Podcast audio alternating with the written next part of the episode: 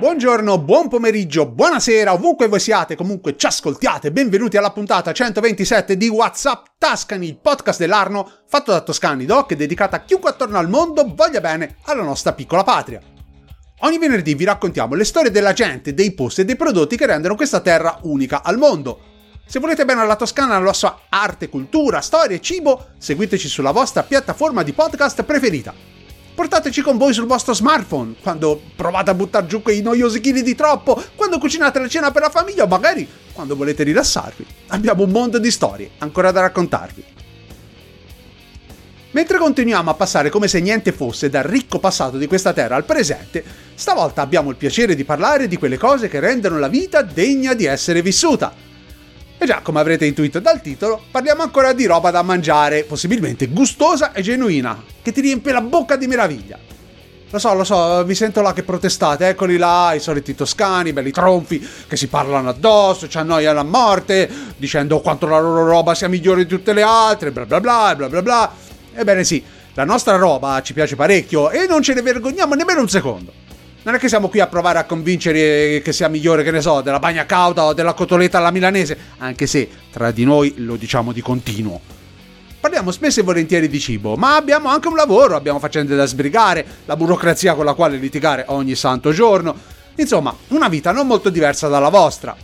Non so perché e per come noi toscani siamo diventati così attaccati ai nostri piatti, Forse è la memoria collettiva di quei tempi nemmeno troppo lontani, quando da queste parti si mangiava poco e male quando si mangiava. A quei tempi, trovarsi nel piatto qualcosa di ricco, godurioso, che ti faceva ridere dentro, era un evento da celebrare.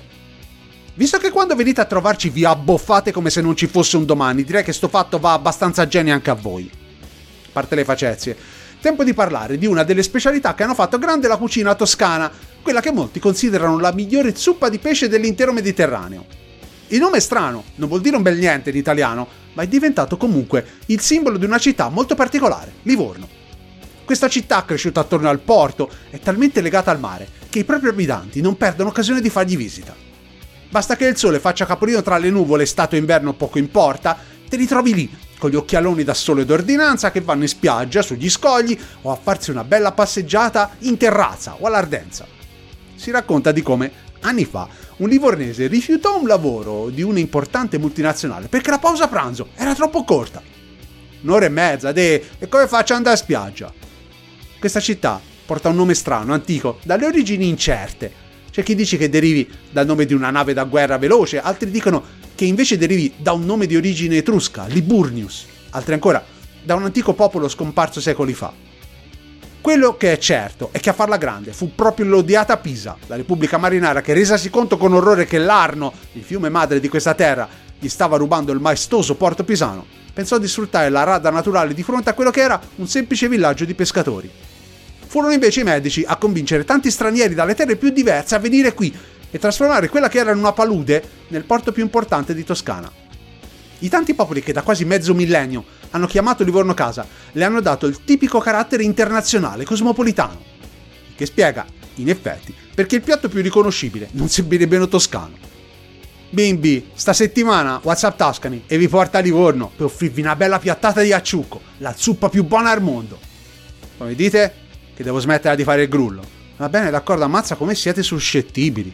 Ma già dimenticavo, parecchie cose interessanti come al solito, quindi rimanete con noi fino alla fine.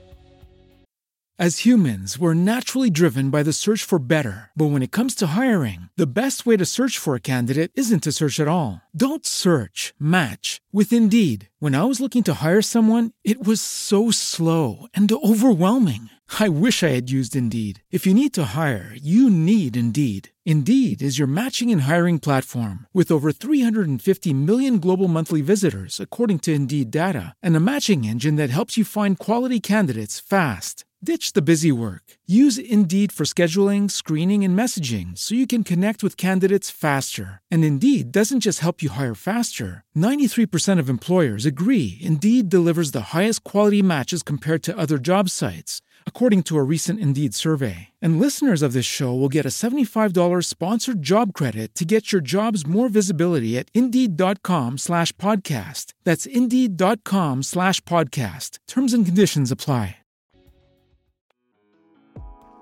Visto che siamo in Toscana, è inutile che stia qui a ripetervi che nessuno è d'accordo su come questo famoso piatto sia nato. Inutile che vi lamentiate, che diciate che siamo litigiosi, bastian contrari, siamo fatti così. Discutere ci piace parecchio.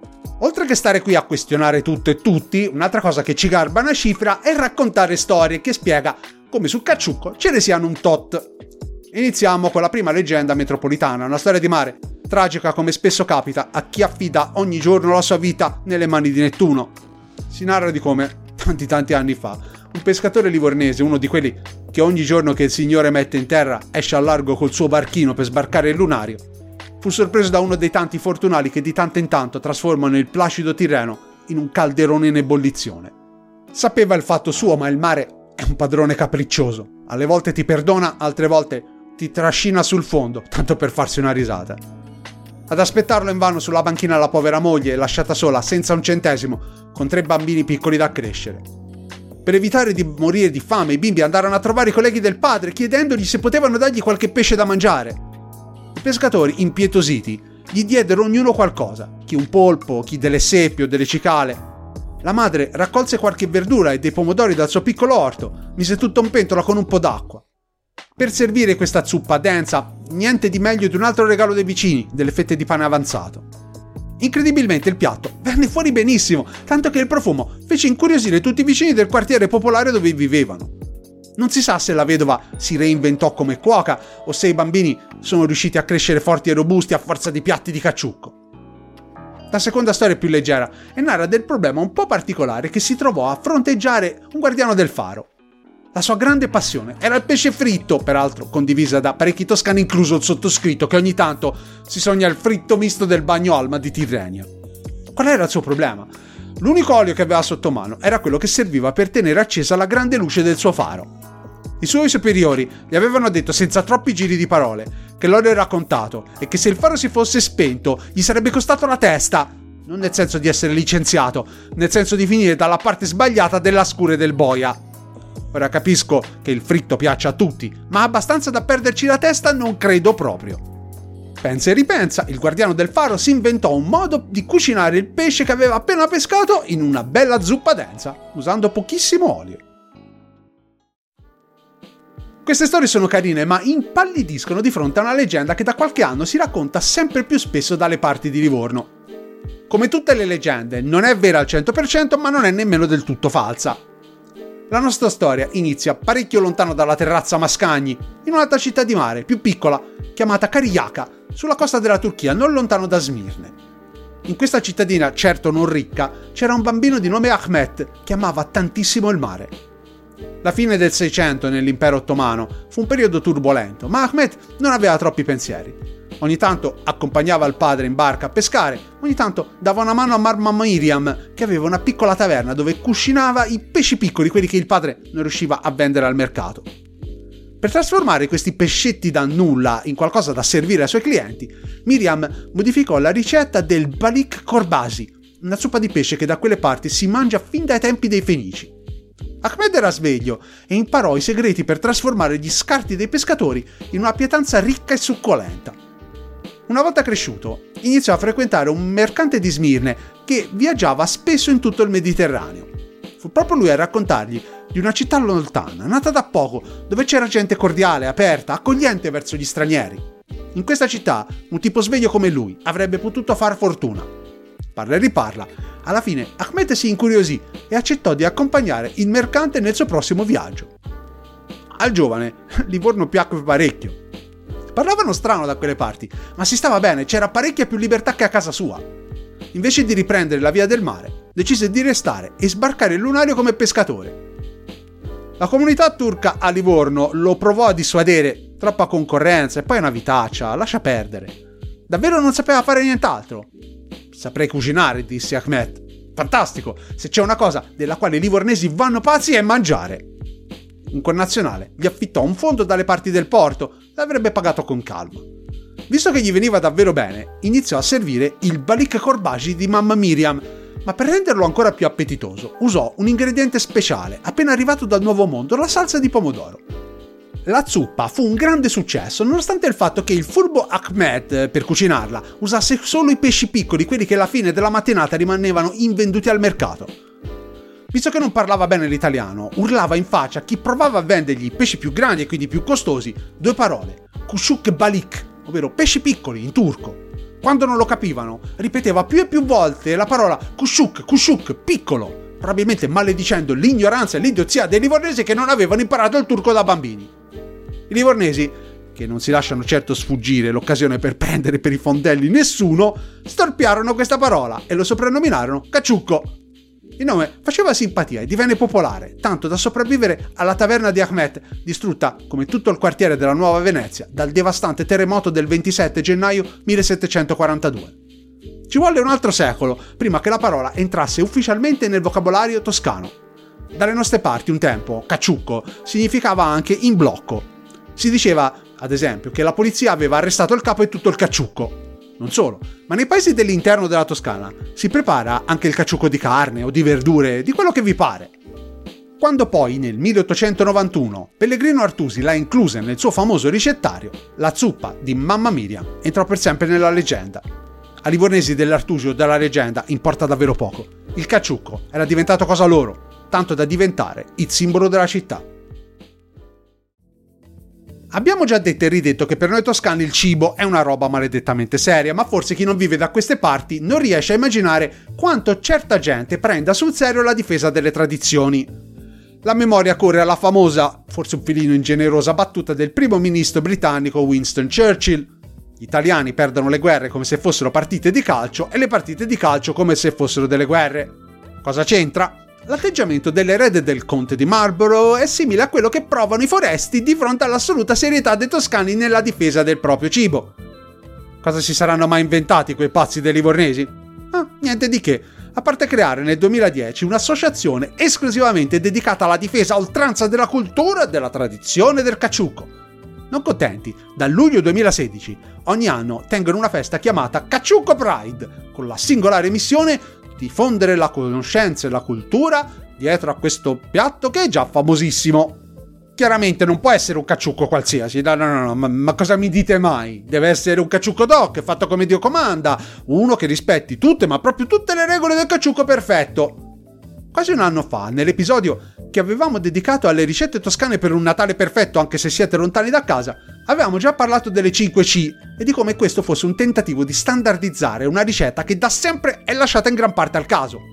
Insomma, è un piatto povero, fatto buttando in pentola il pesce più economico che potevi trovare e cotto con qualsiasi verdura avessi a portata di mano, come faceva esserci una ricetta standard.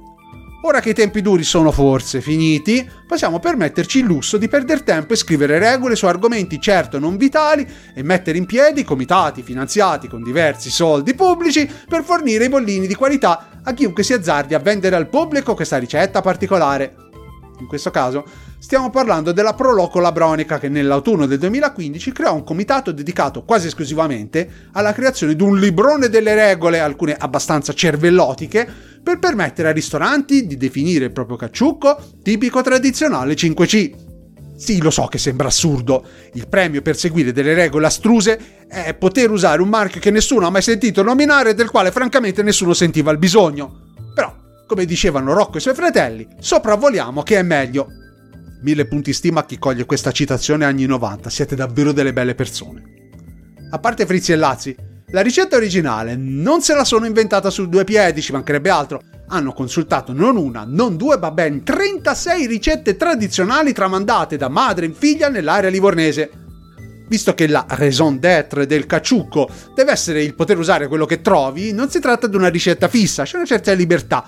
Basta restare nelle sacre percentuali scritte nel libro della legge. Non staremo qui a annoiarvi troppo con i dettagli, in descrizione troverete un link a un sito dove si descrivono con fin troppa precisione. Vi basti sapere i capisaldi.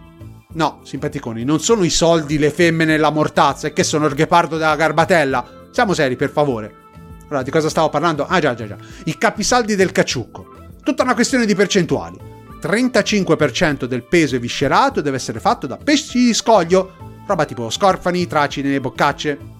20% da pesci da trancio, tipo il palombo, la murena, 25%, massimo 30% molluschi cefalopodi, tipo il polpo di scoglio, le seppie, moscardini o i totani, un 10% di cozze mitili e un massimo 15% di cicale di mare, da sostituire se non le trovate proprio con dei gamberi.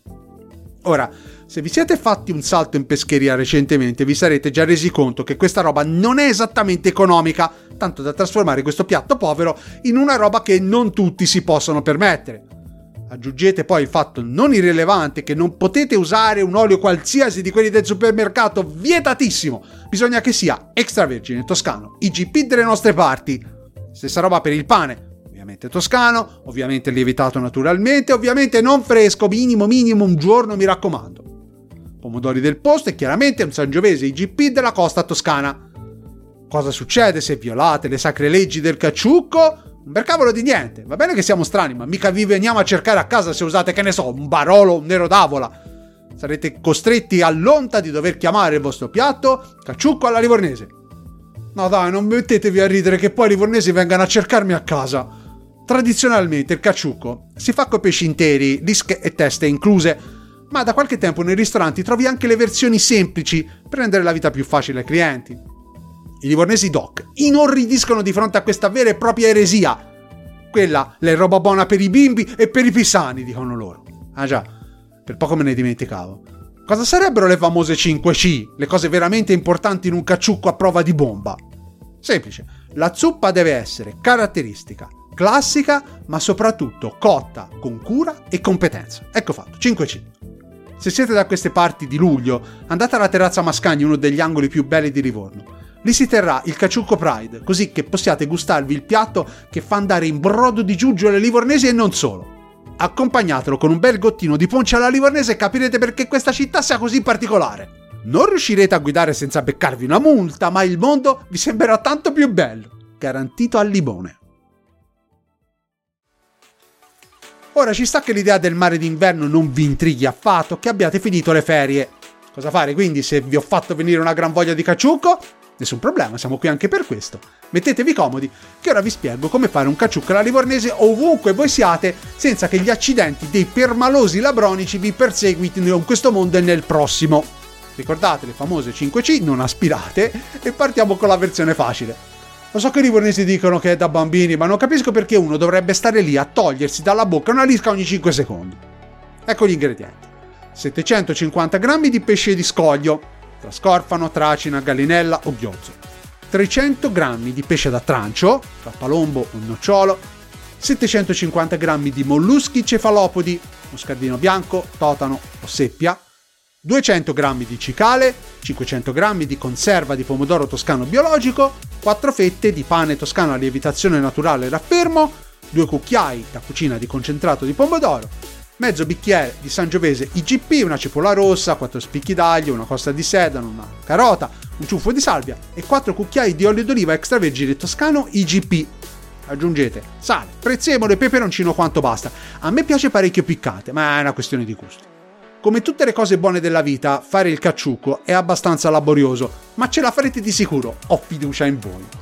Con un coltello lungo e sottile ricavate i filetti dai pesci togliendo la lisca dal dorso e la pelle mettete da parte lisca e teste, ne avrete bisogno dopo.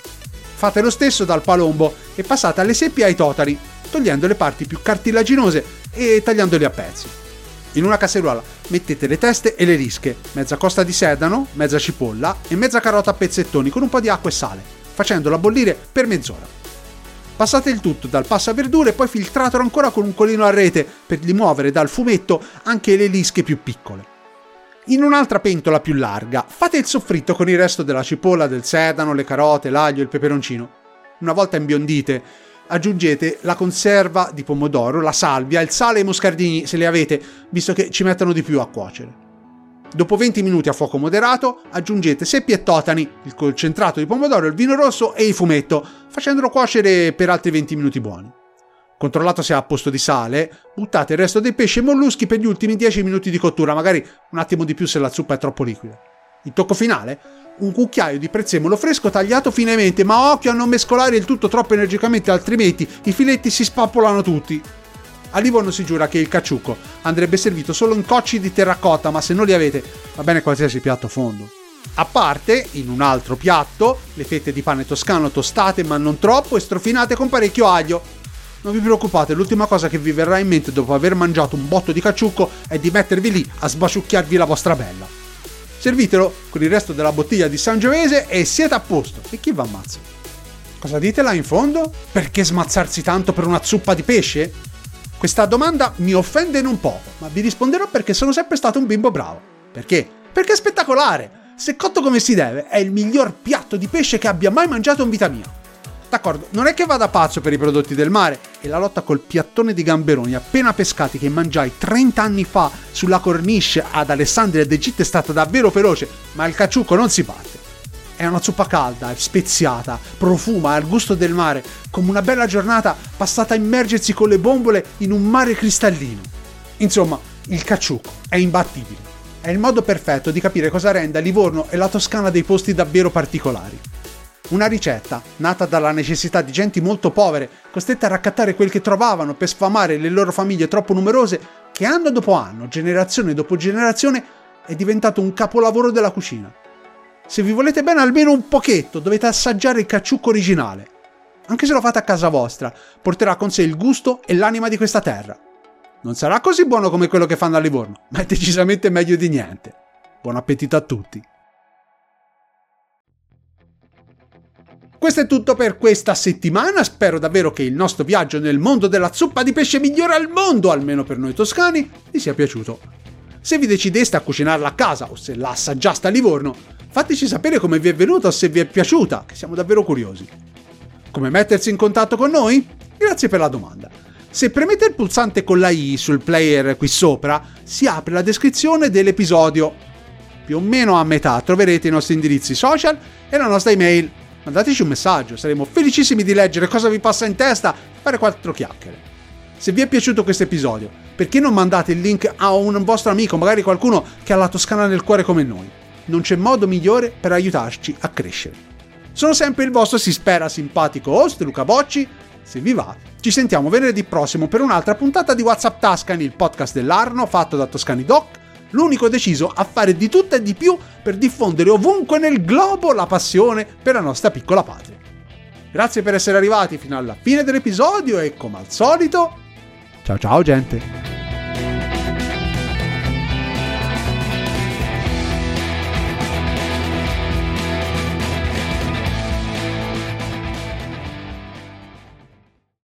As humans, we're naturally driven by the search for better. But when it comes to hiring, the best way to search for a candidate isn't to search at all. Don't search, match with Indeed. When I was looking to hire someone, it was so slow and overwhelming. I wish I had used Indeed. If you need to hire, you need Indeed. Indeed is your matching and hiring platform with over 350 million global monthly visitors, according to Indeed data, and a matching engine that helps you find quality candidates fast. Ditch the busy work. Use Indeed for scheduling, screening, and messaging so you can connect with candidates faster. And Indeed doesn't just help you hire faster. 93% of employers agree Indeed delivers the highest quality matches compared to other job sites, according to a recent Indeed survey. And listeners of this show will get a $75 sponsored job credit to get your jobs more visibility at Indeed.com slash podcast. That's Indeed.com slash podcast. Terms and conditions apply.